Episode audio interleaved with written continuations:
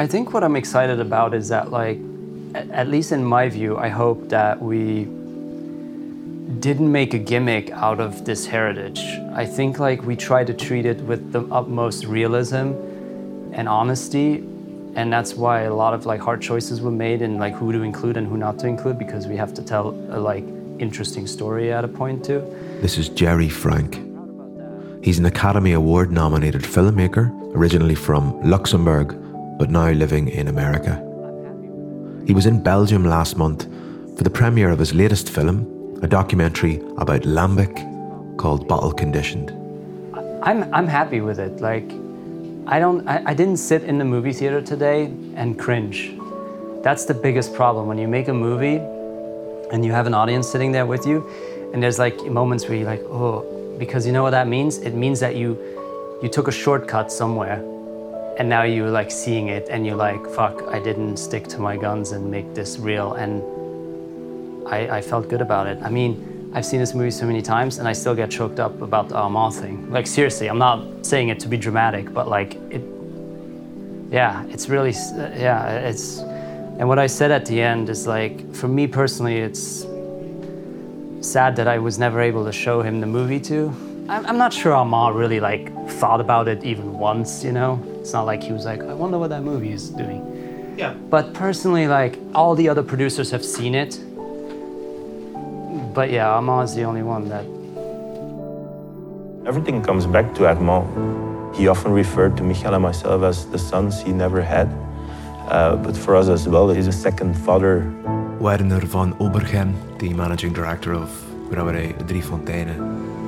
The result of his long persistence in believing in, in the tradition, in believing in the natural way of, of making uh, lambic, of blending gueuze how he actually, against all economical sense, he continued to pursue his dreams and his passion because no one was interested in traditional lambic beers 20, 30, 40 years ago.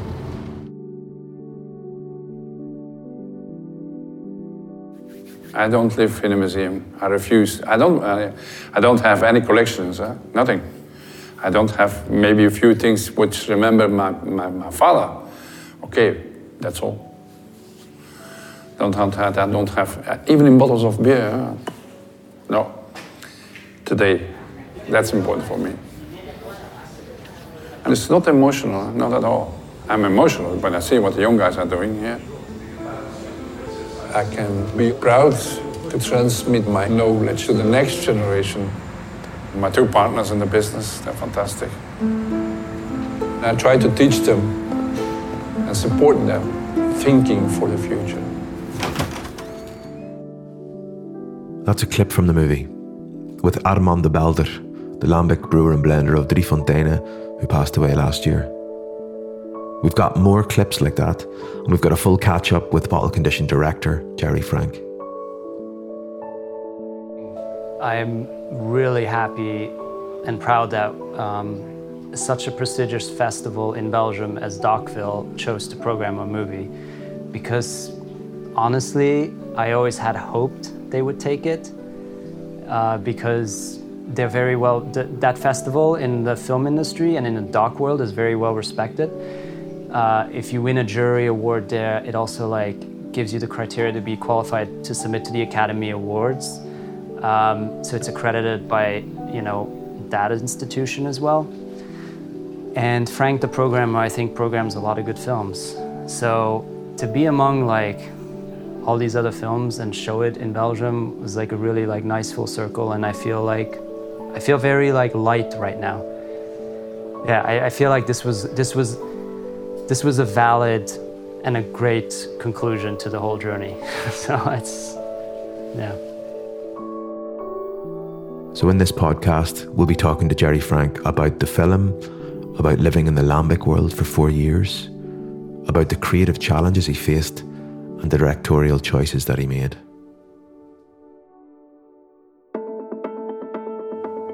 I'm Brendan Kearney, and you're listening to the Belgian Smaak Podcast.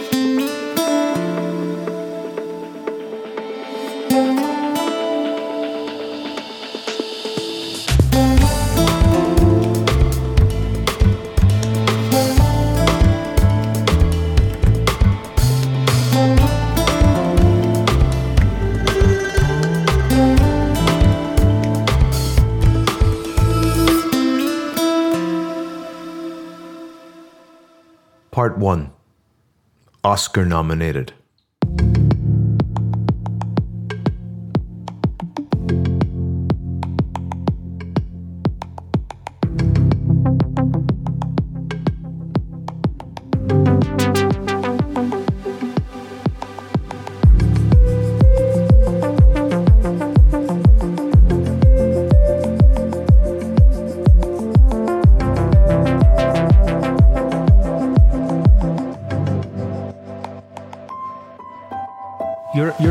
Of, of Bottle Condition, but actually you've probably got more of a track record as a producer. Mm-hmm. So how how did you how did you navigate or how did you feel about stepping into kind of a very different role, like in your first sort of directorial adventure? Uh, it was scary, and I probably did a lot of the first time filmmaker mistakes and things that you have to go through as a learning learning curve. Um, you know, especially like the overconfidence thing. you know, that's a first time filmmaker thing. It's like you you you I for some reason I all of a sudden didn't look at it from a producer perspective anymore. I looked at it from like, oh, I I, I just need to make this movie at any cost. And so, you know, that that comes with a lot of uh, neglecting other things in your life and just going out and doing it. But yeah, I do come from a producer background, and before that, I was also a camera operator for ten years. Um, I was I was a steady cam operator on big movies and stuff like that, and it was just not creatively fulfilling for me. So I I went into producing with my um, partner, life partner, and business partner, Courtney. She's a director and I would produce her projects. And then this was kind of like a role reversal. She produced this, and I directed it. Yeah, so I mean, you have good experience working with with Courtney. The roles, yeah, flip, so yeah, that's new. Uh, but you do have other experience, like like you say, you worked behind the camera. I think having a technical background is also important for a director. Mm-hmm. You've, but you you've also like had some success, let's say. So working with very high profile people, I think you like have been you, you, were shooting music videos with Drake inside like strip clubs in, in Houston, and you you did your, res- of, research with, a, with a lot of big stars uh, on James Franco movies. Yeah, what's is there a is there a different? Do you have to bring something different when you're in a more high profile set than if you're working on a on an independent film about spontaneously fermented beer? Yeah, it's uh, it's a different kind of nervousness. Um, it's a different kind of stress. There's definitely like when you work on a certain level of production where there's a lot of money invested, a lot of like high profile actors that you know you've seen in movies only until that point, and you kind of are now like the leading cameraman in that movie, and you like have to like show up and perform there's that there's that like pressure of like you know screwing up and uh, you don't want to screw up and look foolish you know you don't want to be embarrassed. It's that it's that thing. And uh, yeah and then when you make a documentary about spontaneous beers I, I, I think for me the biggest like nervousness and stress in the beginning was like getting getting in with these people with these uh, with these producers that I was following because and maybe this is not the best thing, but I also came a bit at it from a fan point, just slightly, because uh, you know I was a fan of their beers before I before I started making the movie. So um, I was maybe a bit like, you know, like you get nervous in the beginning. You're like, oh, are they really gonna be the way I imagined them to be? Like, are they gonna act differently towards me because of X, Y, and Z, and uh, you know, and you kind of have to forget that and not be afraid. Yeah, you have to get rid gonna, of your own reverence as yeah. well as you know perceptions that you have or they have. Yeah, because you don't want to, you don't want that to, and and I I have to admit it was a bit of like um, struggle in the beginning for me, like to to put myself aside and just really like let the movie become what it should become because um, yeah because of my extensive knowledge about the beer already, it was probably not the most beneficial thing to have. It's sometimes yeah. better to go into something not knowing anything about it.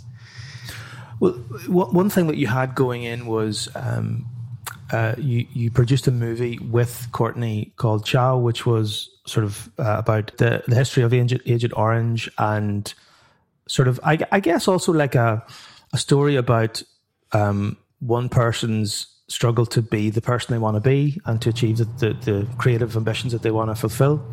Um, Mm-hmm. Against the background, which offers a lot of political sort of uh, discussion as well, and that Yeah. movie was Oscar nominated.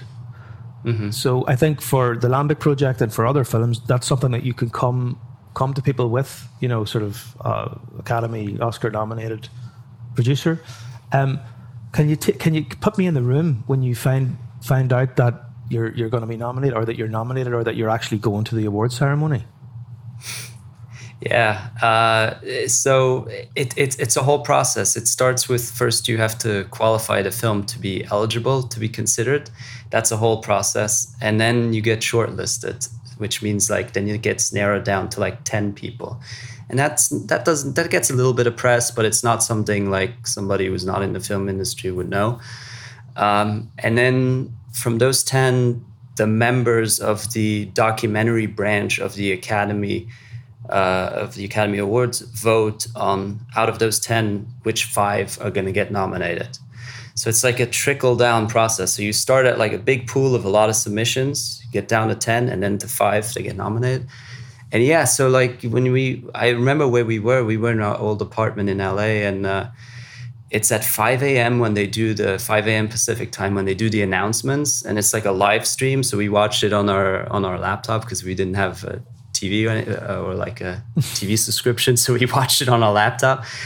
And uh, yeah, it's like you, you sit there and like they're like, okay, now this category, best documentary short, and then they do it alphabetically. So with our movies being starting with a C, we were like, oh, it's going to be like one of the first to be named, or if we don't, then we're not nominated. And it was the second one, and uh, yeah, it was like it's like you you like jump up in the air. You like it's like this relief of like all these years of work, and it's like it's it's this surreal moment, and then and then the floodgates open because the roller coaster ride of like doing a campaign of the Academy Awards is is pretty insane. It's like you get pulled in so many directions. So many people want to talk to you. So many events you have to go to pre pre to the Oscars. They're all Yeah. like you know organized. Um, yeah, it's it's a, it's a bit much to be honest. It's like I can only imagine. I mean, and that's that's that's a documentary short. That's not even like that's low on the totem pole.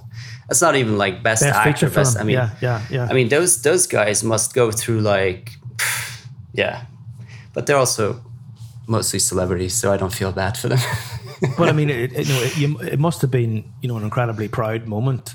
You know, like you say, after Oh, such yeah. lo- long work, and just to have that feeling that you know, you know, the, the call with your mum and dad back in back in Luxembourg, or just the the moment that you can share with Courtney after you know starting that from scratch, which effectively was a, a college project of hers that you then ran with with her. Um, Yeah. it must it must have been eight years in the making yeah eight years in the making and uh, it was it was an incredible thing. And you know what's funny is like because that movie is it's one of those things like we submitted it to film festivals but we got a lot of rejections. Like barely anybody accepted us especially all the big festivals rejected it. And then it gets nominated for an academy award and then all of a sudden like everybody like comes back and is like oh yeah actually that movie was great. Now i'm interested in it Yeah, can we you get know, that it's one the in? same- Yeah.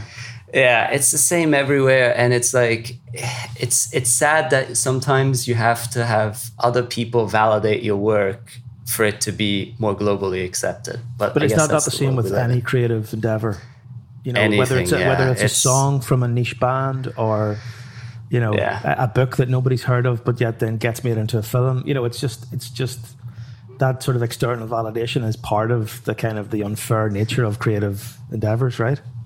Yeah, and that's the that's the hard part because like you do everything yourself, you do everything like in your room, closed off like all the time. Like, you know, it's a very solitude type of experience creating movies, and uh, you know, and obviously, Bottle Condition was one of those as well.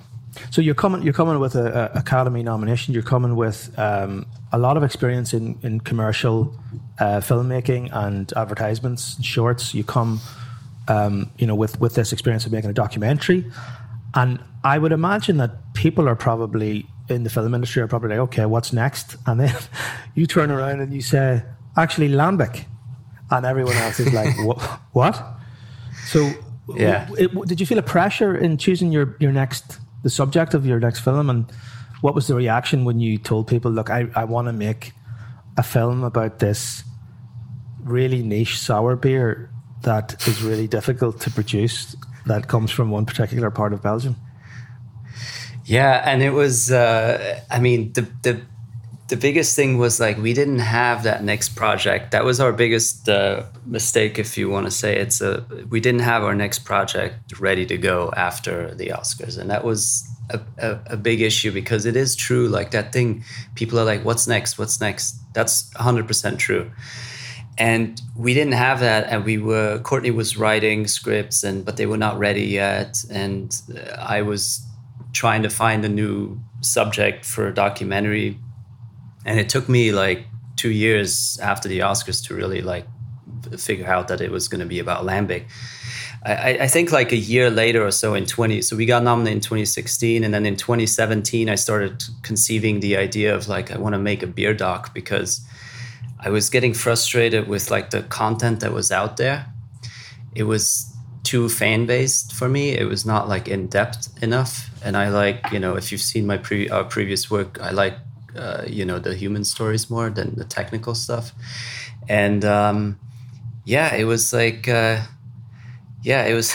I, I guess I just didn't ask permission. I just did it. Um, and uh, I I was hoping that like you know I was hoping that like through crowdfunding there was going to be like some financial support and then eventually we found investors that were coming on board as well and uh, yeah it was uh, yeah i guess i guess it is a big uh, spin from like you know like a political well not political but like a a movie about uh, overcoming the adversity of a disability for example to going into like something as light as beer you know Yeah, well, I think you know that's why that's why I was asking about oh, the pressure because I think there probably were eyes on you. I mean, there are huge differences in you know the themes explored, and but I, I still think there's some part of of your maybe style as a producer director that, that comes through in both films. I mean, there's a like there's a, there's a focus on humans, there's a focus on a person or people who are struggling to do something that they love despite the challenges that fa- are, are in their way. Um, there's a lot of tight, um, sort of uh, close-up shots where, where you're trying to focus on the raw emotion of, of the person, which I think is is, is you know there in, in both films. I mean, I guess the story changed probably quite a lot from your initial idea to the final film because that's the nature of documentary. Um, yeah what was your What was your original idea, and how how did that then evolve into what it is now? the original idea was very basic. It was uh, let me follow a couple of Lambic producers over the course of a year, uh, document all the seasons of production. You know, different different types of production that goes on during the years in the seasons, and kind of like make like a year in Lambic type of movie. And then you quickly realize you're faced with the thing of like, well, who's gonna watch that? you know, who's going to watch that other than me and, and a, a few hardcore Lambic fans, maybe? Uh, because you you know you have to realize also like you're putting a lot of money, time, and effort into it. Like it needs to be have some commercial, you know, appeal. It needs to have some things that can connect beyond just the beer.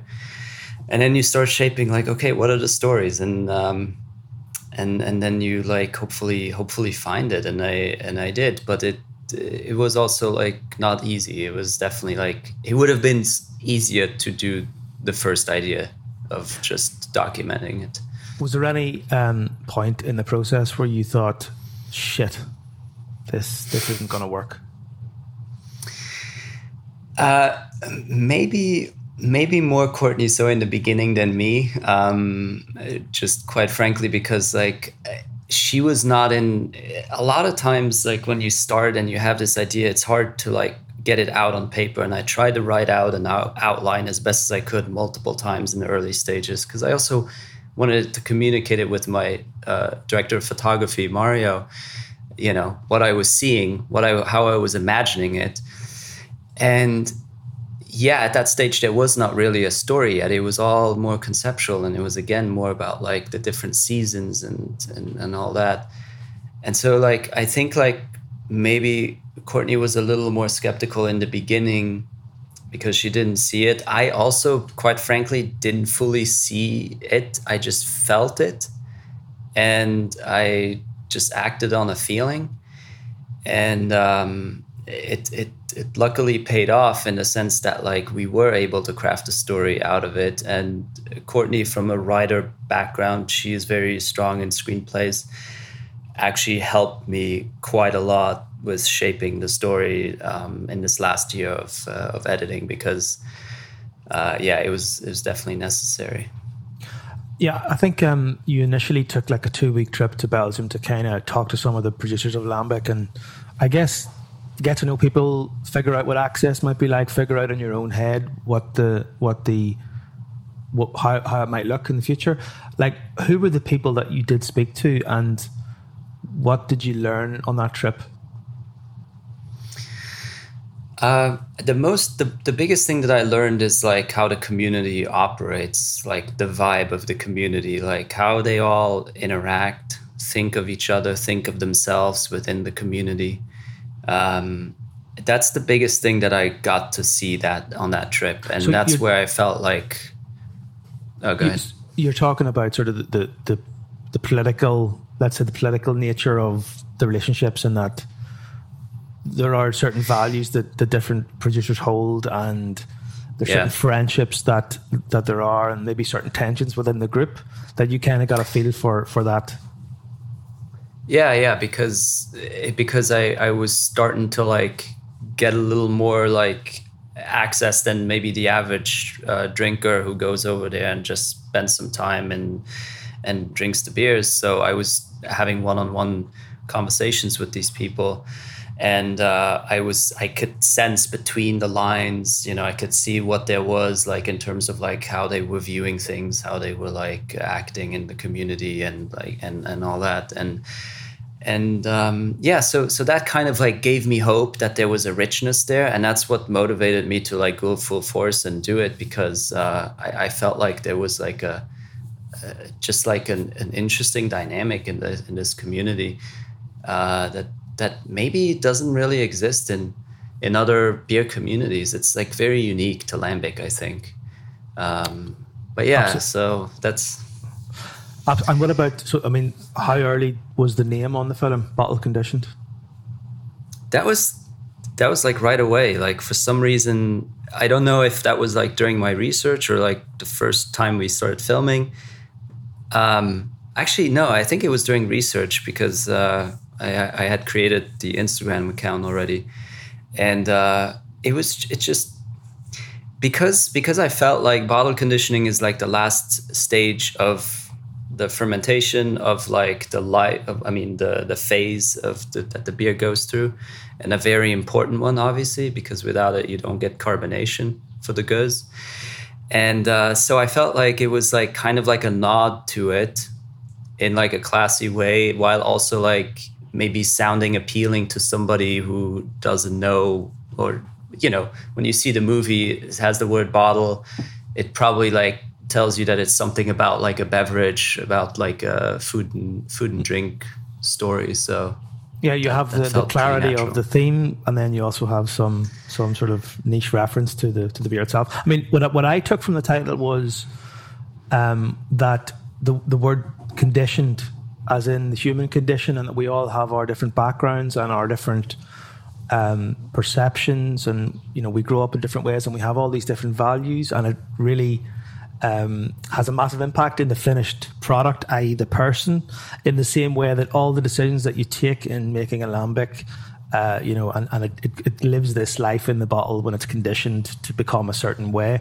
And I thought that that was kind of the, the, the vibe that you were going for in the title. Yeah, I, that sounds much better than what I just said.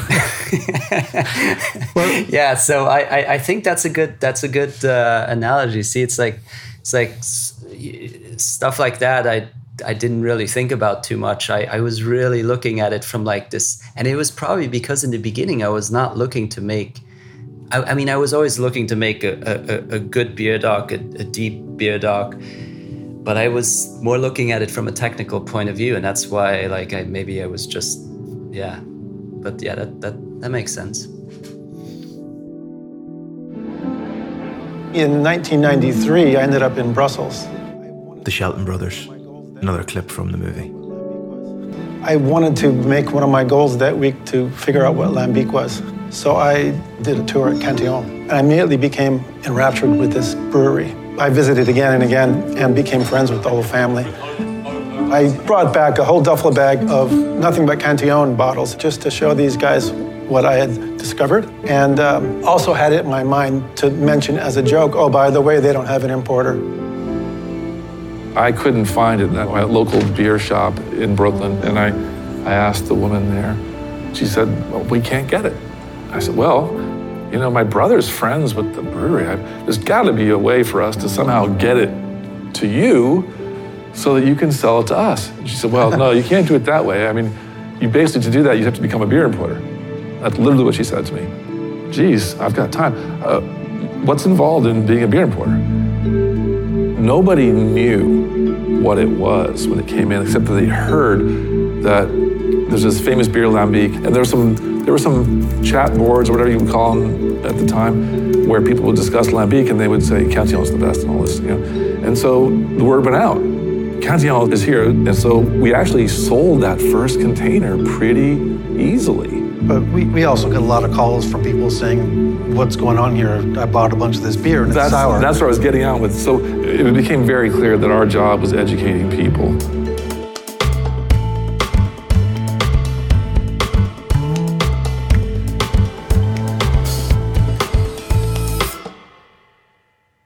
Part 2 Storylines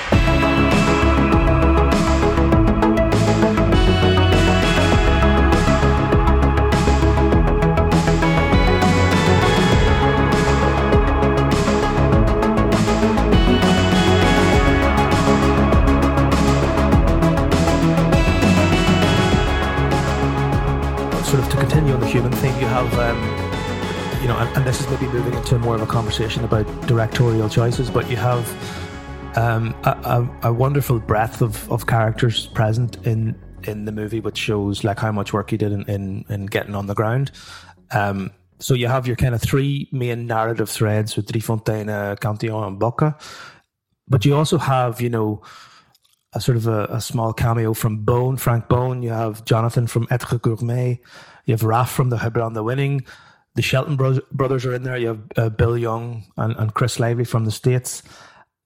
You know, and, and there, there, there are, you know, many other characters in there. And, you know, I know that you guys also shot at Tilquin. Um, so there's probably quite a lot of stuff you shot that never saw, you know, the light of day in the film and that maybe, you know, ended up on the cutting room floor because of, you know, having to really, you know, get, get the story to be as strong as it could and, and sort of make kill some babies and make some some directorial choices. Like how how much more did you shoot than is in the film? Like what where where else did you feel might have really just about made the story?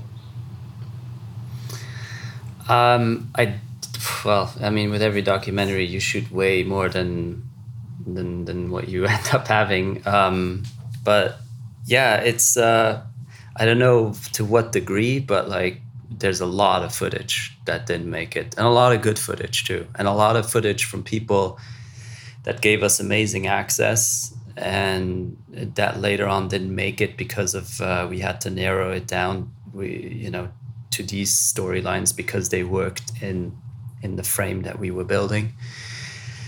And uh, yeah, it's like killing your darlings, like you say. Like it's like this uh, this thing of uh, it's it's hard, but you you you you have to be able to do that because otherwise you're gonna get wrapped up and and it's gonna be endless. Like otherwise you, you could make three hours worth of movie and it's like no, no again no one's gonna watch that because it's too long, it's too drawn out, too specific, and um, yeah, it's uh, yeah the other main big producer that we filmed with that didn't make it into the movie eventually was like you mentioned uh, Tilquin and that that was a very hard choice. It was not easy uh, because I respect Pierre and I and he gave us really good access and I appreciated that very much.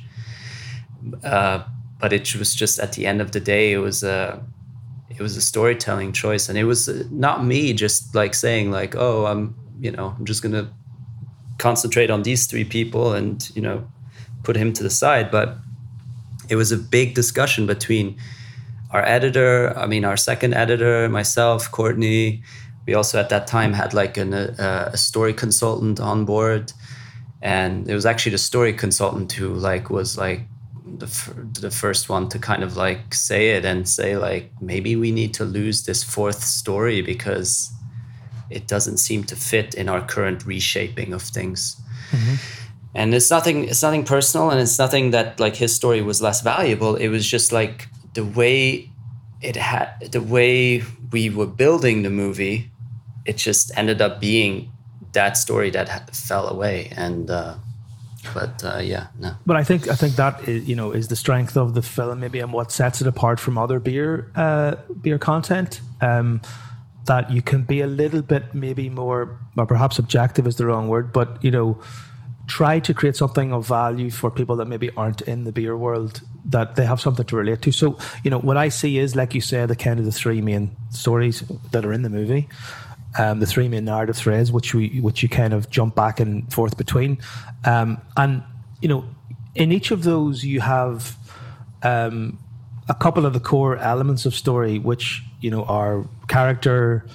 Uh, uh, conflict and, and change or implied change. And, you know, that tension is, you know, essential to having a story that's engaging. If you don't have that, then it's just, you know, it's, it's not a story. It's just uh, a bunch of stuff that happens. So, um, right. with, with Cantillon, you, you, you know, obviously it's, it's the, the generational tension.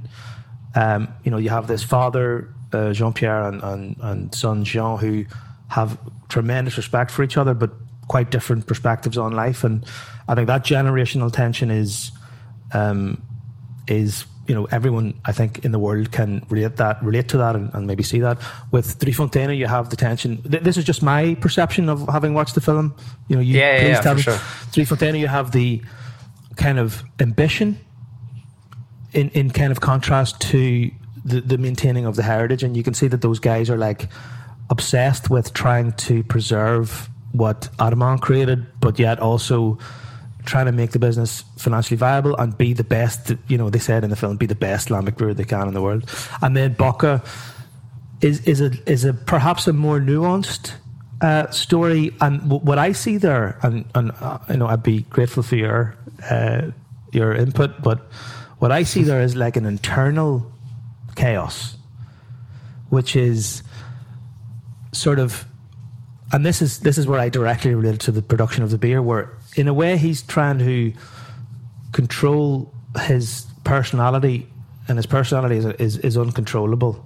Is uh, and here we're talking about creativity. We're talking about um, dealing with the pressures of running a brewery. We're talking about relationships, and of course, lambic is something that is notoriously uncontrollable, but yet there's beauty yeah. in that. So.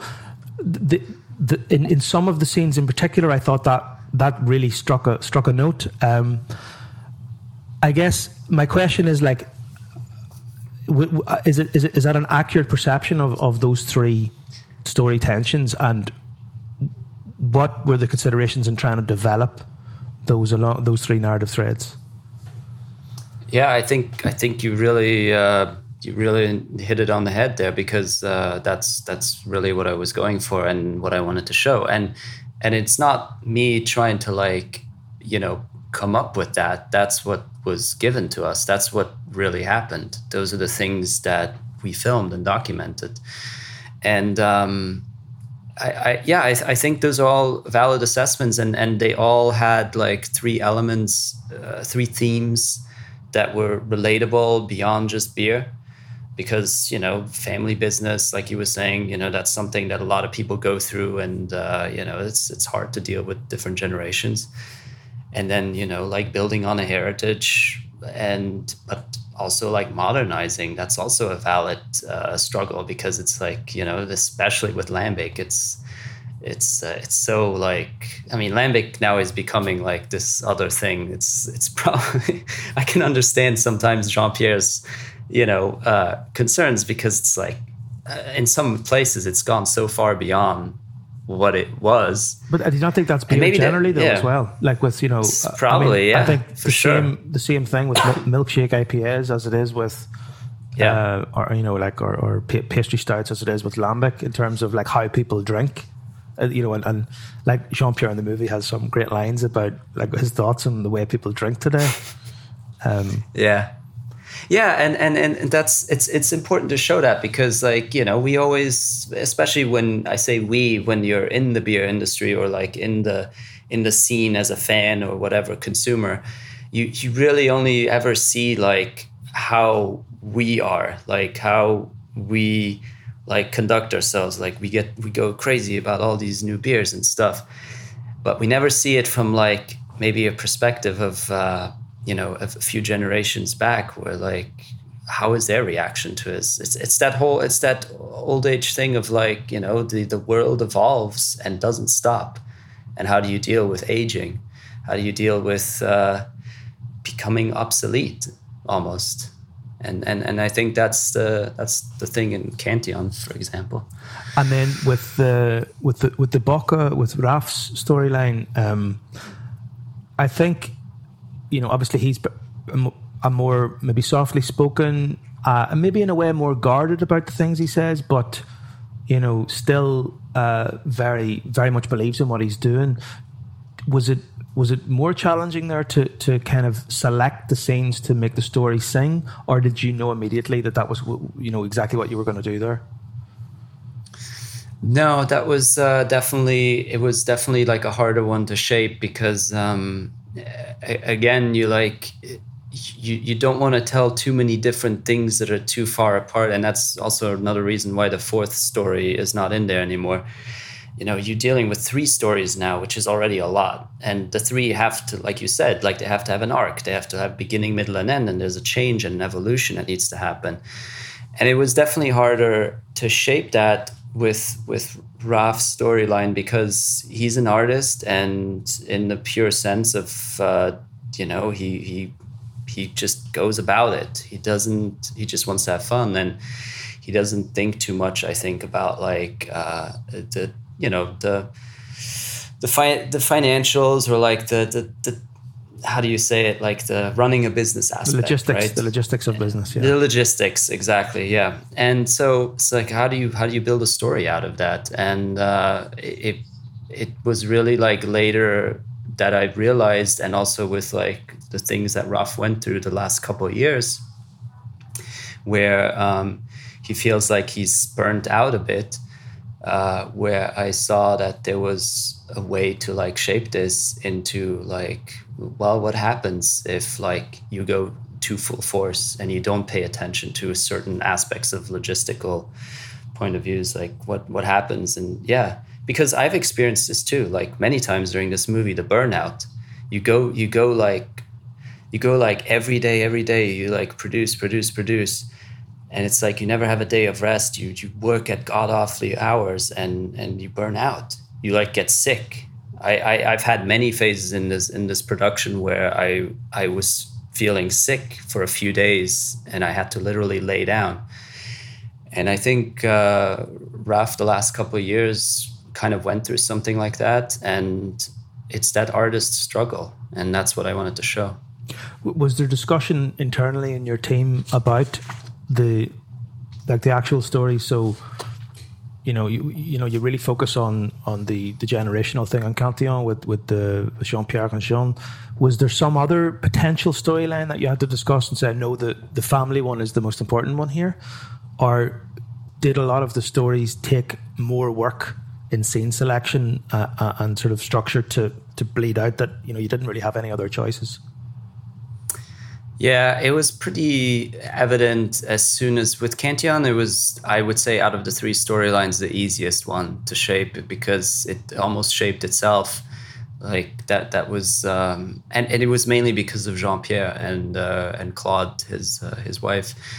Uh, once I once I met them, once I interviewed with them, once I like got close with them and and and started to really see their point of view, I was like, oh okay.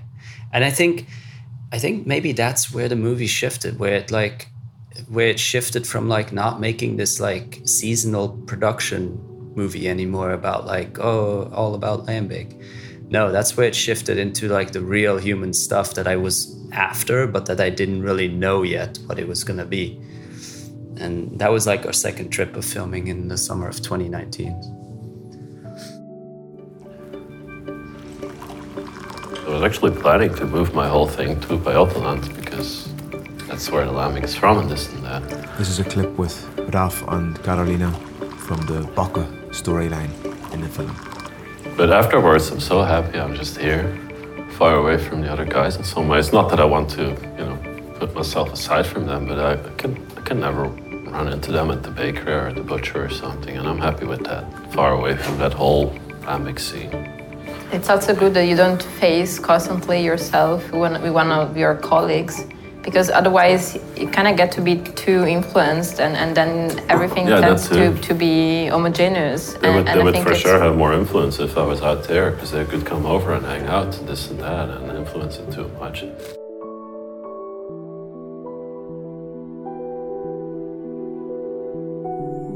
Um, it was from the get go. I wanted to shoot it on on the Alexa because it, it's uh, it's the most cinematic looking digital camera, like the most film like camera out there. And um, Mario also happened to own one, so you know it was kind of like a easy easy thing. Okay, that's what we're gonna do. And and he used really old vintage Austrian, I think, lenses from like the 80s, maybe. Uh, could be wrong, but like that also gave it that like vintage look a bit, and um, yeah, it was uh, it, it was like kind of a natural choice, so to say. And you know, the A7 that Cliff used actually that was our backup camera because Mario also had one of those. So we brought that to Belgium always as our backup camera, and sometimes we would get certain shots with it uh, that were just on a tripod uh, as we were off shooting other stuff and there was a way to like blend the two to look like it was coming from the same camera. They there's like settings you could do on the A7 that were very close to the Alexa, and and so it was lucky that Cliff had the exact same camera when I when I started to like hire him, and uh, yeah, so it all worked out because it should look seamlessly, right? You know, I I like intimate docs. I like you know like raw feeling docs and even when we shot the interviews that were, you know, obviously on tripod and we had a bit of lighting there, always kept it very natural lighting, like a lot of bounced light. Very, we, we had a very small package of lights and uh, just mostly like daylight balanced lights that were like, you know, like you didn't even feel like there was going to be a light there.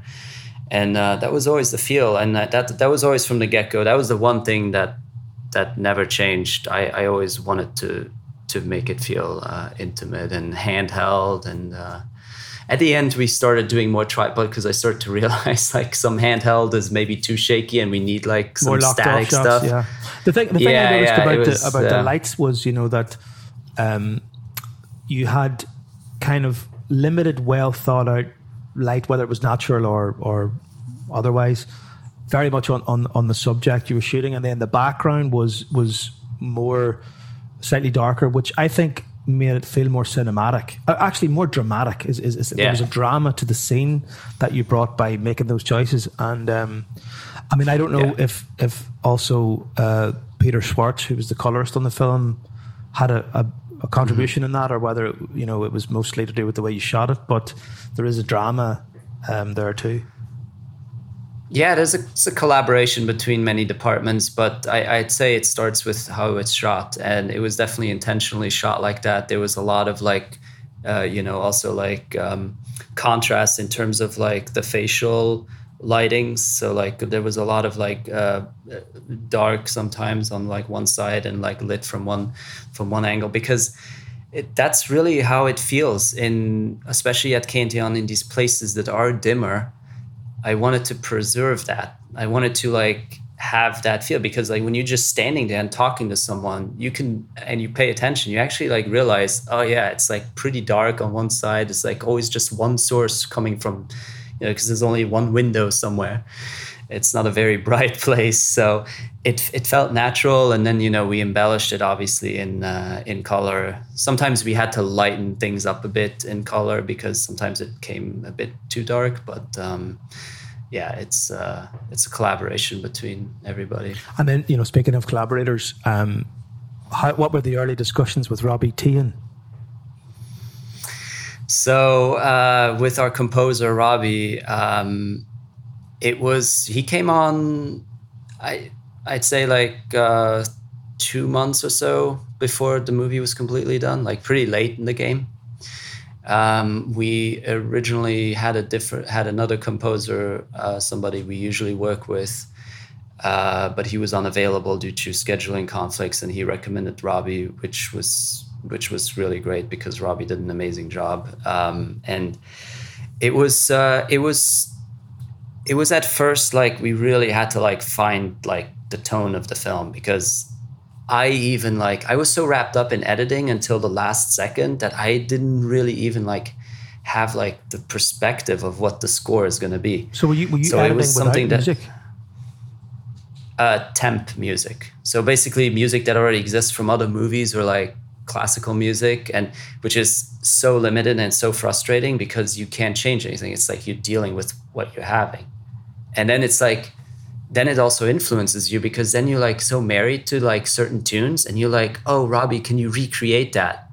And then you realize when you're recreating it oh that's actually not it. That's that's not I, I and, and you get influenced by this temp music. So it's it's, it's so, really I mean obviously annoying. you're showing him drafts of the film. Like what was the brief on on on kind of the the emotional timbre that you wanted to go for? Um Huh, yeah, well, that was uh, I I I'm very subtle, as you can probably tell in the movie. Like I this movie is actually quite has quite a lot of score in it, which was necessary, which was good. But we started off with like less score. Like uh, I was like, oh, we don't need score there, and like, oh, tone it down. You know, too too too dramatic, too much. You know, like. And then afterwards, like once I was like more like, once we had more of a rhythm, like I felt like oh, okay now I feel like it's justified to go more more dramatic here more like strings here or whatever.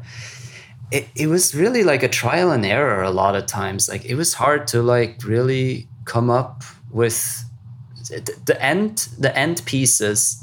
So the final score that goes all the way through the credits that was actually the fastest that it came together. The hardest one to nail down out of all the scores was the opening was like you know after the opening scene mm-hmm. uh, the one that gets us going. Because again i had like all these temp scores and i was like really influenced by them and i couldn't see clearly what i wanted and i couldn't see like beyond them. And and then robbie was you know uh, he was just trying to do his best and also trying to like please me in the sense of like i want to do a good job and so it was very uh, very hard but I, I think when when he when he nailed it i was like oh yeah this is it. Like don't need to change anything yeah i mean i think with the like, with the with the heavy strings you have a lot of warmth and also can can bring some drama.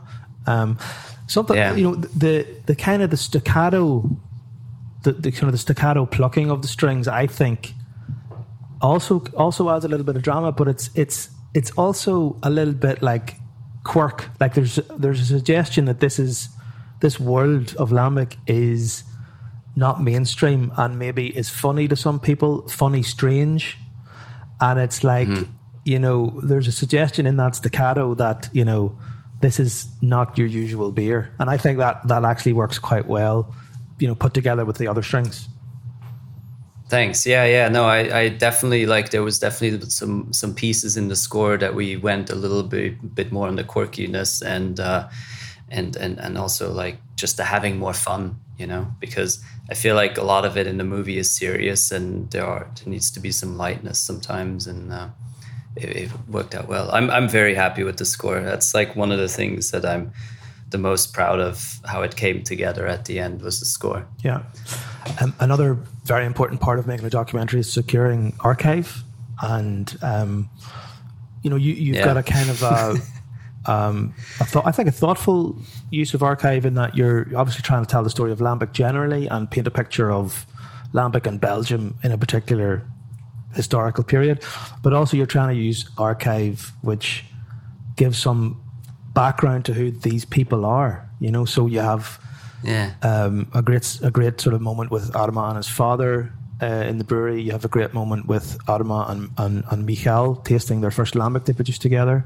Um, mm-hmm. Even just photographs of, of Raf's grandmother's house, like just completely covered in barrels, and then we see the empty room and all the marks on the floor. Um, was it was it easy once you had a relationship with the with the brewers to try and secure archive and consent to use it, or was the archive sort of search a complete nightmare? Yes, it was a nightmare. um, and you know, you Cliff can also uh, he, when you ask Cliff, uh, he, he, can also tell you a few stories about that. But because um, he was he was helping me a lot uh, securing some of that stuff while I was not over there. Um, it was some of it was easy. Actually, the easiest was uh, Cantillon. Jean Pierre, like, and Jean, like, what they gave me, the, the the the trove of like archival was amazing, and it was like, yeah, here, take everything, take whatever you want, and they have amazing stuff because they always had everything documented, and that's Jean Pierre's obsession. Obviously, is about documenting everything. So that was the easy part the harder part was um, finding footage that was not just you know that was a bit more obscure like stuff that people hadn't maybe seen before. And uh, i realized with Driefonteinen for example uh, there were photos but no videos practically. I mean like barely anything. It's it's like such a contrast to cantillon which has everything on video which has so many like news TV channels, whatever, that filmed at that brewery over the decades. And with Driefonteinen, there was nothing. I mean, basically nothing. And uh, the one person that really helped me that had stuff was uh, Carl Goddeau from the CAM. Mm-hmm. And uh, he he was uh, it was also quite a long time to get that footage because the tapes were not digitized they were like there's a, there's a, there's a whole there, yeah. There's there's a whole like process that we went through to like get those things uh, digitized and and uh, the time it took. So um, he he was very instrumental. Like he had some stuff. Because the brewery or the restaurant of Driefonteinen they don't really have any videos really. I mean they provided uh, the brewery provided me with the video of Armand and Michael tasting together. But that's uh, shot on a cell phone you know uh, you know that like less than 10 years ago. So that's easy like the stuff from the 90s and during the struggling times like uh, it was very hard. And then uh, and then some of the stuff from raf uh, was also hard to get because um, you know it, there was like a i felt like a lot of people that i asked if they had photos from those times were reluctant in like giving it to me or like or like they were like oh i have to check with raf first because it seemed like it's something that maybe Raf didn't really want out there mm-hmm. because he doesn't he he never posted really photos of of, of his origins uh, maybe one time but um, it's not something you really can google and find and so uh, but eventually Raf gave me like a whole batch of photos, and uh, I'm very very grateful for that that he allowed me to use those in the in the movie. Yeah, uh, no, I mean it's obviously so important, and uh, yeah, I think for every documentary, it's a real challenge to source good art. It's it's yeah, it was, and it's like especially when you're not in the country. Like I mean, I was do- doing all this stuff mostly, ex- except again, like the Cantillon stuff. I got that while I was there because it was so easy. Mm-hmm. But like all this other stuff, I was trying to like talk with people while I'm across the ocean, you know, in a different continent, different time zone also like trying to communicate with people you know that are maybe not that you know i'm not saying like anybody's name but like you know some people maybe don't communicate well over internet. And also english is not their first language. So like the terms that i would use like footage or like these technical terms like maybe they didn't really understand. And also it's not their priority like you know welcome here's this guy. Welcome to the world here's this of, guy of who just dealing with yeah. Oh yeah, it's uh, it's definitely like I've I've had my experience. Now I'm good. I'm uh, I'm definitely like. no, it's uh, it's you know they they they um, they do things differently, and it's understandable. You know. So I started with beer, you know, as an enthusiast back in the early '90s. This is Bill Young of Lambic.info speaking in the movie. Um, and I didn't like the cheap beer that everybody was drinking in college because what was being presented to me as beer was an industrial product. And it was a product where the goal was to make everything the same and everything consistent. Um, yeah, it, when you think about if you're a large industrial brewery, what's your primary focus? It's to make sure that no matter which facility the beer is made out of, it tastes exactly the same. You want that consumer to know exactly what they're getting and to just receive the same product every time. What I wanted was new and different. I tried lambic and I had, I didn't understand it, so I didn't appreciate it. I couldn't see beyond this beer is sour and doesn't make any sense to me.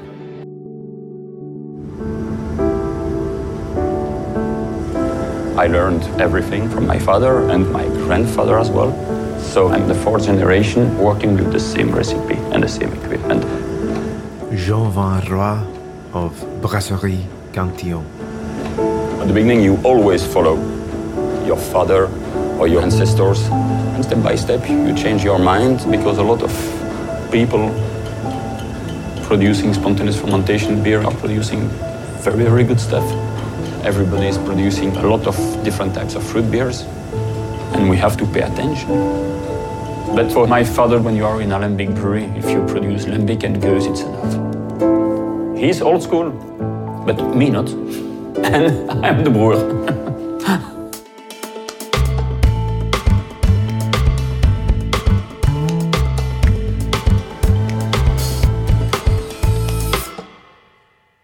Part 3 Deep Scenes.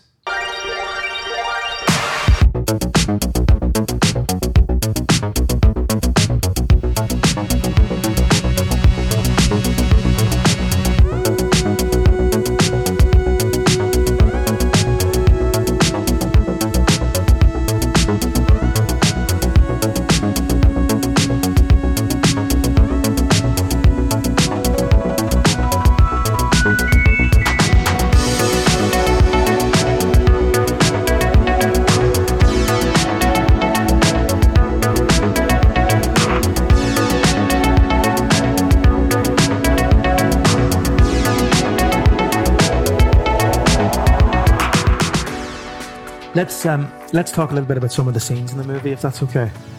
Um, yes. So um, there's a scene in which uh, Raf Souvereyns takes a phone call from Jonathan from Etre Gourmet, which is a you know spe- specialty beer shop, um, and you know it's you could describe it as a key plot point in that something happens and it tells us something about Lambic and about the characters involved.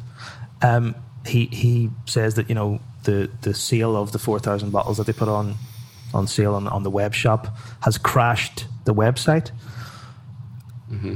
I mean, from a production point of view, I'm my question is like that's a, that's a, is that a staged or produced scene? No, no. So you're you're filming him in the car as he goes about his day, and that, that call comes in, and he puts it on speaker for you. Yeah, You're well, not, it was on speaker because I, I think like I'm not sure how it is in Belgium, but you can't like, he was driving. be on the phone. Yeah. I think yeah, when you're driving, so that's why it's on speaker. But also, yeah, we were filming. No, that was actually that was. It's I not like a Werner Herzog moment where you're like, okay, Jonathan, you need a call now. We'll get this on camera, and you know this is a natural thing that actually happened, but we're allowed to do this ethically. No. But you know, it's not. It's not one of those moments. It's called movie magic. It just happened. no, for sure. I'm not. I'm not making it up. It it it happened. Uh, he he had a mic on because we were filming with him. He was. It was the second day we were filming with him in the summer of 2019, and um, we just went to like this uh, wood shop with him because he bought. He had to buy these new racks to place barrels on. So he had. We went to this wood shop where he was cutting like having wood cut these planks of wood cut like specific to measure for his warehouse. And so it was like a quite a whole afternoon experience, and we were just filming it. And obviously, none of that footage made it in because it's not that important to the story. And then, yeah, that phone call just came in because, and and it kept coming in. Like he kept like afterwards. It's not in the movie, but like he kept like checking in, like how it's going, and they they were communicating a few times. Mm-hmm. Um, so yeah, and then and then obviously like afterwards like i uh, i had a follow-up chat with uh, with jonathan about it because uh, obviously i was not there in that moment with jonathan. Um, but i asked him so how was it from your perspective? Know? yeah you want to get the context of the person on the other side of the call for the for the viewer? Yeah yeah yeah exactly. So that's uh, no that was definitely um, the way it happened. Yeah. there's a scene in ebenezer's with chris lively um, and you know, it's really great to have such a you know outgoing personality, and from an American perspective as well. Talk about Lambic, but um, it feels like there's an emotional reflection in that scene from Raf because of the fact that there's mm-hmm. some of the early bottles there, and and I'm again I'm wondering like how much you set that up or knew that might happen, as opposed to you were just filming and and not got lucky, but you know we're glad that it, it evolved that way. No, it was another one of those things that um, we were at that festival, and uh, basically Chris uh, Chris Lively, the owner of Ebenezer's Pub, at the end of the night was like, "You guys want to come down to the cellar and and you know see the cellar?" And uh, so we went down there, and he he was like, let's invite, let's get Raf down here as well. You know, we'll open a few beers and, and chat and you guys can film whatever. And that's just the way it happened. And it was late at night, obviously, like everybody had a few drinks. So, like, maybe that's why the emotions came out easier. and, and, and in that um, moment in um, your mind, are you like, yes? Yeah, no, it was great. I mean, for sure, because like you hope for these things to happen, and and you just have to put yourself in these situations and and and be persistent. Uh, but no, like it's not like something that like I was planning to happen because yeah, a lot of these things like you know you you put yourself in a frame. You're like okay, let's let's do something here and see what happens, and that's oftentimes. And then you can also like you know guide it with like questions that you ask, and that's how you can shape it but like you know if if they get emotional or if they like want to do something on them on their own like that's that that comes from them so. There's a, another scene at Driefonteinen in which I think it's just after they kind of announce publicly that you know their kind of more detailed plans for expansion, and there is some criticism, mostly I think from you know deep within the Lambic world, of their plans, uh, maybe a misunderstanding about what they want to do, or and I think there's like a scrolling scene with Werner who's like kind of digesting some of that criticism.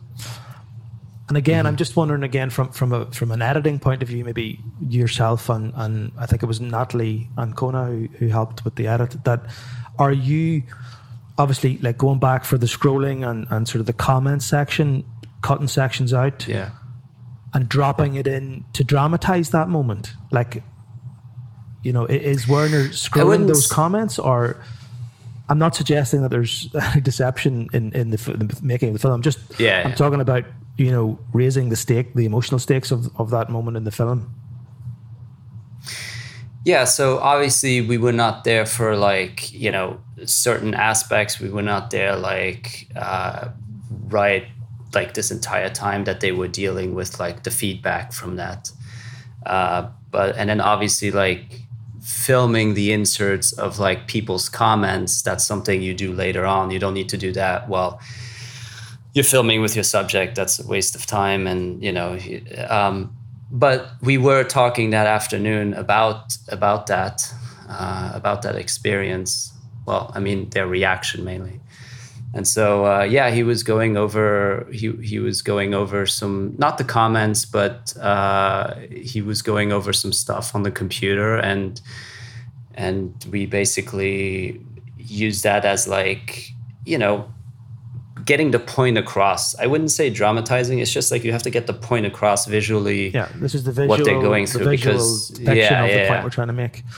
I mean, yeah. I mean, on, so. on that, on that, you know, the the tension in that storyline. Um, you know, Werner does talk about you know pricing and directly about criticism and very much about legacy. Um, mm-hmm. How did you help him feel comfortable or you know because you know there's a vulnerability too that, that has to come there with, with yeah. being honest and open with, with a filmmaker. Um, was that just long sessions of filming and talking that that he could see what you were trying to do, or how, how you know how did you get Werner to to open up like that?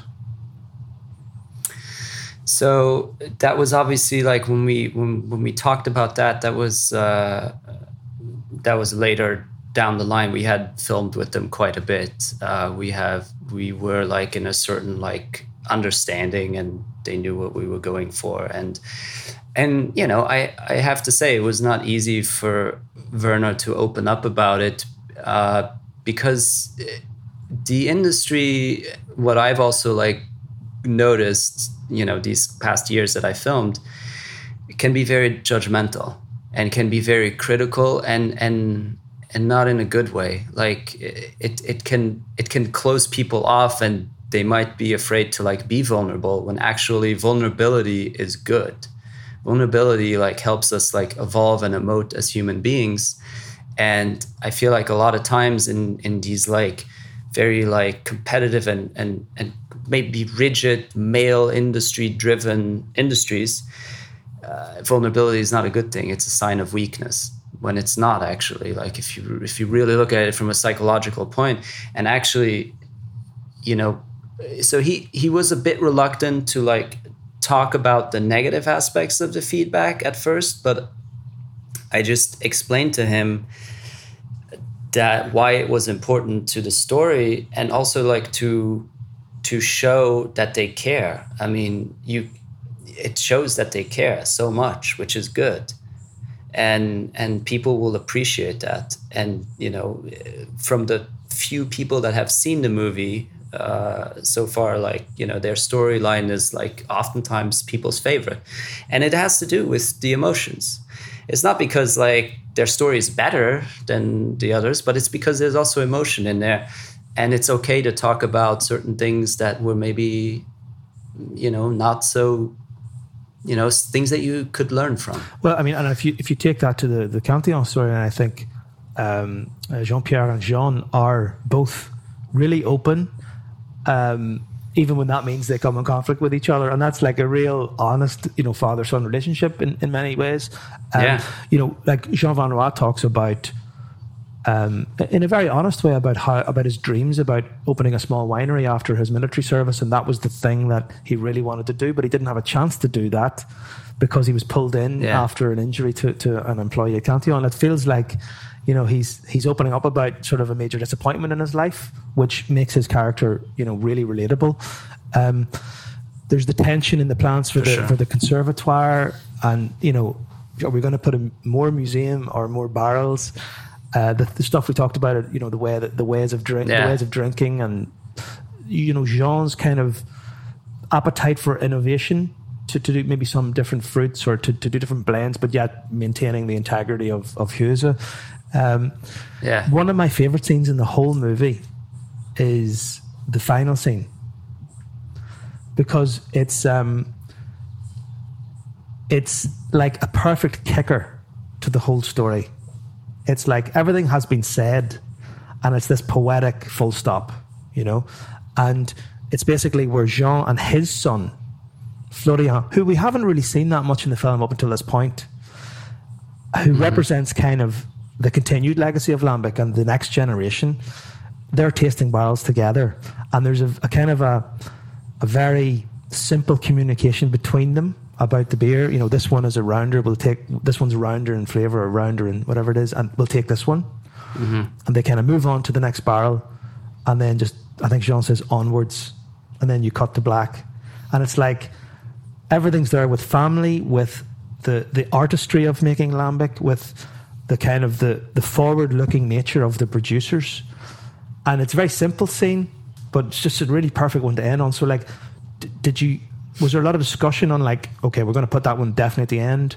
We're going to try and keep Florian out of it, and so we can use him in this way, or how did you conceive of that? It's funny that scene was actually the the opening of the film for the longest time. So it was a much more extended scene, longer of uh, tasting and uh, you know blending, so to say. But um, we felt that as we were progressing and as we were getting closer to the finish line, it it was too like it it it, it revealed pretty much everything. And it like didn't really leave anything anymore in terms of like um, the continuation. And that was important that we get at the end of the day that the cycle especially in this family continues it's like this ongoing cycle and the next one and the next one you know and so if we would have put it in the beginning it would have taken away from that and it would have it would have went over people's heads too in terms of like it wouldn't they wouldn't have really appreciated like who who are these guys? Like, why why is it important? Why is the sun there? And now it makes sense at the end. So it was. Uh, but I think it's also good because it's it's just, not forced. You know, it's quite subtle, and I like that. Yeah. I like that it's like in its subtlety, it has much more power in, in sort of saying this yeah. thing is just going to go on and you know yeah. the, the, the, the, the families are just passing this down and this is the way it is it's like there's no glamour in it it's just guys walking around tasting barrels and working their asses off, and you know, on onwards. Yeah. You know. Um, yeah, and no, I, I, I like subtlety too. Like, and I like the the beauty in subtlety. So I'm happy you picked up on that. Armand Debelder, Armand Debelder's presence on screen and his words in the film seem more poignant now, given you know his recent passing away. There's a dedication in the film to Armand as well he's such a great character to observe on screen. You know, he's just he's just a fantastic character. What was it like trying to capture the essence of someone like that? It was quite easy actually, because as you know, having met him, uh, he's just like he just like you know he is who he is, and he just opens up and he talks, and you know it's like a river; it just flows. And uh, so, in that sense, it was easy. It didn't demand any like you know he i was just in telling him what my intentions are with the movie and he was like okay yeah and then we went on this journey with him and we didn't film many days with him. It was right before he he well it was right at the time he was getting diagnosed with the cancer. And uh, basically i think it was yeah we probably filmed we probably filmed the last footage of him in like good health in terms of like before the whole treatment happened and and his uh, you know uh, he deteriorated uh, physically and and health wise so it's uh, you know he's just a magical guy and it's very sad that he's not amongst us anymore but i'm i'm really happy that i got to spend a few days with him at least and and i felt and i feel like you know his death really impacted me personally as well because although I've only known him later in his life, um, spending three years editing footage together, you know, like and seeing him over and over on your computer screen, hearing him talk all the time. You you start like in your in your dreams, you hear his voice, you know, like all the other people. So like you feel like a sense of like closeness to him, and you, you feel like you knew the guy more than you actually did and uh, yeah, it was uh, it was uh, yeah, it was quite sad. But I, I think he's someone that, that does, you know, speak with such conviction and has a great use of language and and believes what he's doing. Um, and I also think you know if the movie had been made without him featuring in it, it would have been a poorer movie. That that because Lambic is you know was his life, and so I think it yeah. was great that he was in there. Yeah. Um, yeah. A couple of final questions before we we finish. Okay. Um, yeah. Yeah. No worries. No worries. What are your hopes for the movie? So my hopes are that you know, and on a very basic term, to that as many people get to see it as possible, and also beyond the beer world. Um, I hope that I tackled something and that I uh, told a story about something that is relatable to people beyond the beer world and beyond this niche community. Uh, because I think there's a lot of themes in there that are relatable to other industries, to other to everyday people, and it's themes that we you know is are are nice to revisit you know like they're more like grounded themes i feel like you know the, I, I get it there's a lot of things going on in the world there's a lot of hot topics all the time and you could make movies about everything. But what i always like is like just like the bare bones of like human interactions within their community. And i think those stories can be told many times over because I, I, I, think we always learn something about it about ourselves. And and uh, that's kind of what I was hoping for. And and also that like maybe people who don't know much about beer like view beer as an effect from seeing the movie as in a different light because I do think beer gets not the rep that it deserves. I think a lot of times it's much more complex and much richer than wine but wine is like considered this like thing that's so noble and beer is like a peasant's drink which is which is funny because it used to be the other way around way back when and um, yeah it's it's I, I just i just hope that it like opens up to people to like get some respect for beer and uh, also like uh, just see a beautiful human story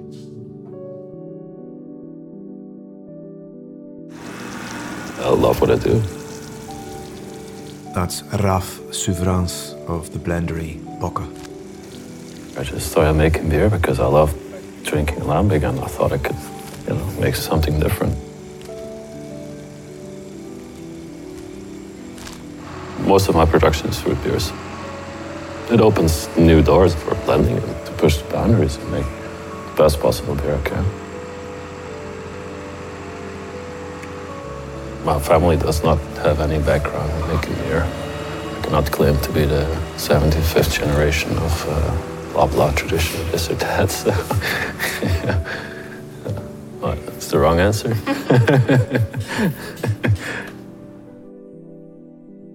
if you were starting out to make the film now, what would you have done differently? Oh, um, yeah, that's a hard one how do I how would I make it differently?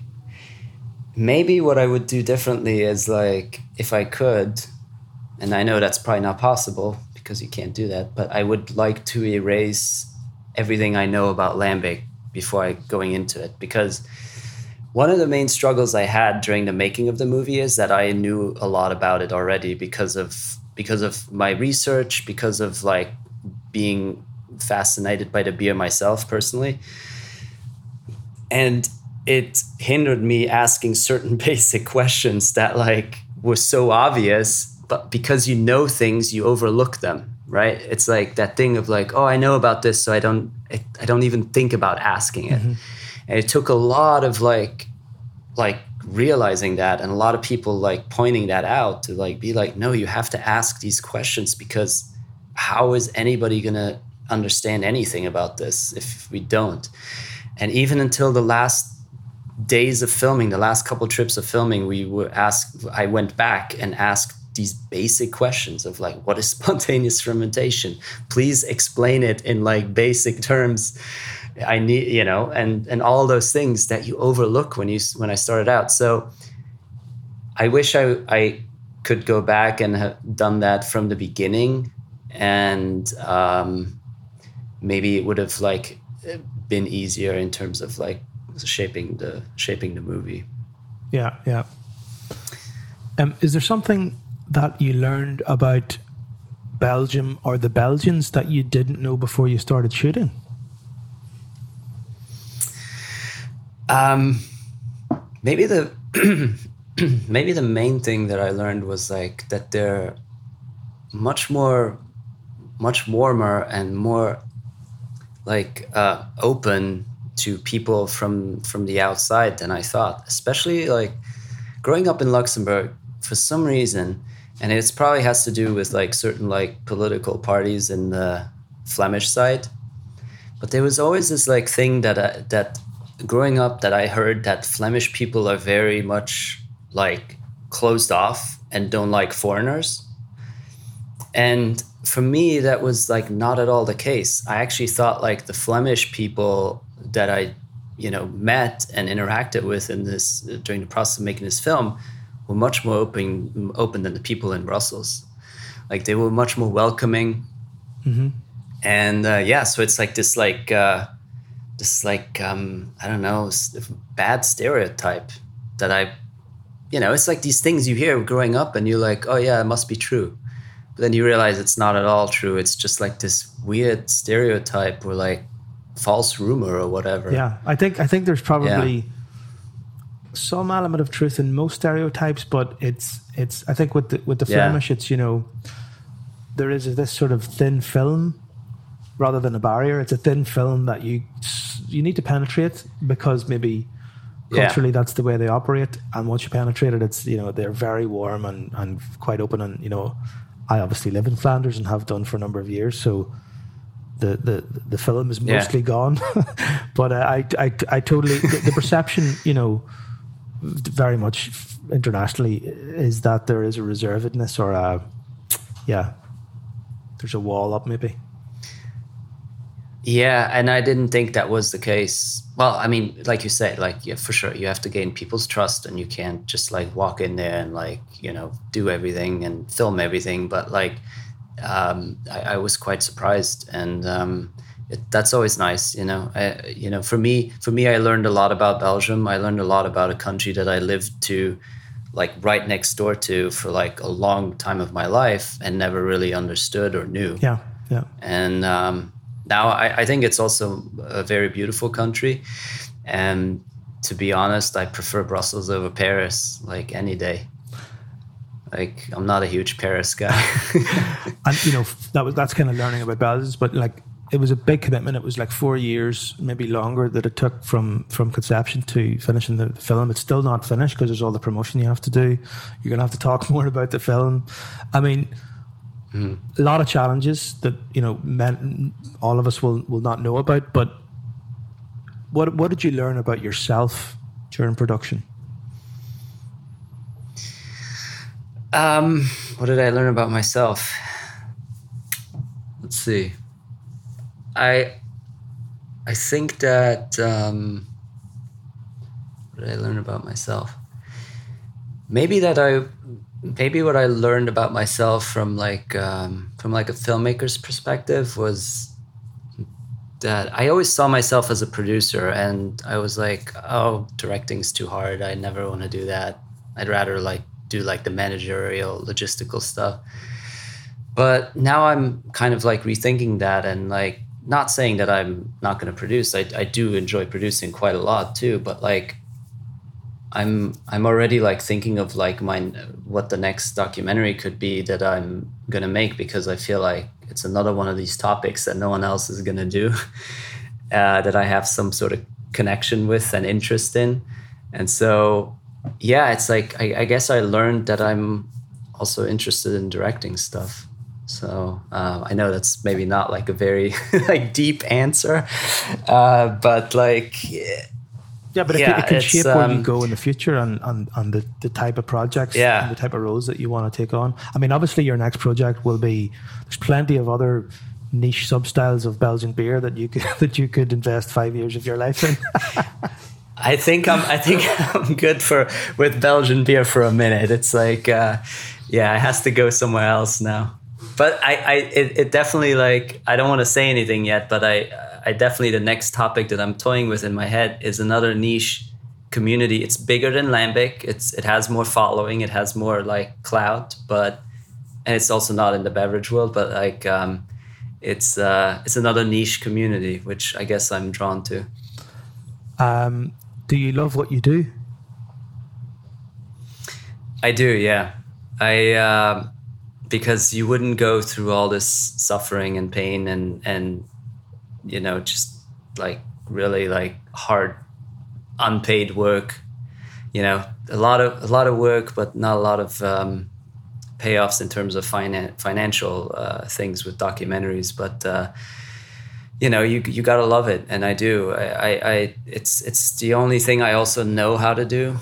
I I never really like worked anywhere else. Like I, you know, did odd jobs very early on, but like not for very long. Like not not really anything that I would ever like talk about or bring up because film was always what I wanted to do or um, it's, it's my passion. So yeah, I do. Jerry, Jerry Franck, thank you so much for talking to me and uh, good luck with the film. Thank you. Thank you so much. Appreciate it.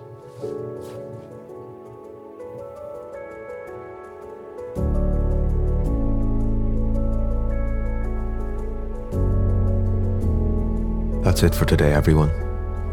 I want to say a massive thanks to you for listening.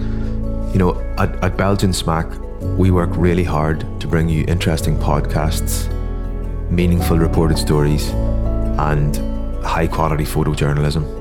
You know, we do it because we love what we do, but we're also inspired by the wonderful comments and reviews and the feedback that we get from you. So I just want to say genuinely thank you for listening and reading.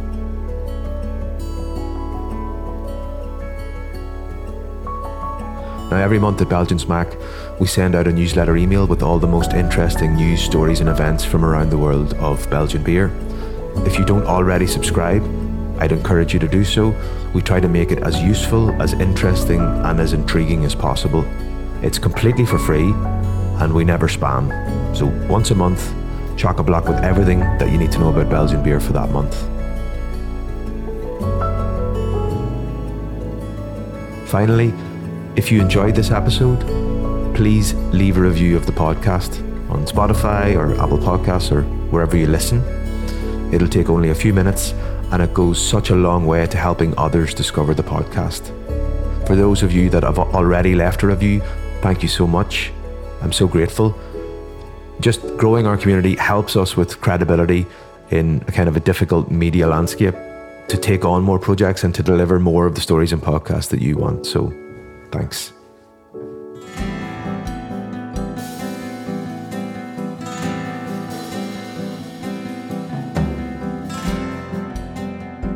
My name is Breandán Kearney. This has been the Belgian Smaak Podcast. Till next time, love what you do.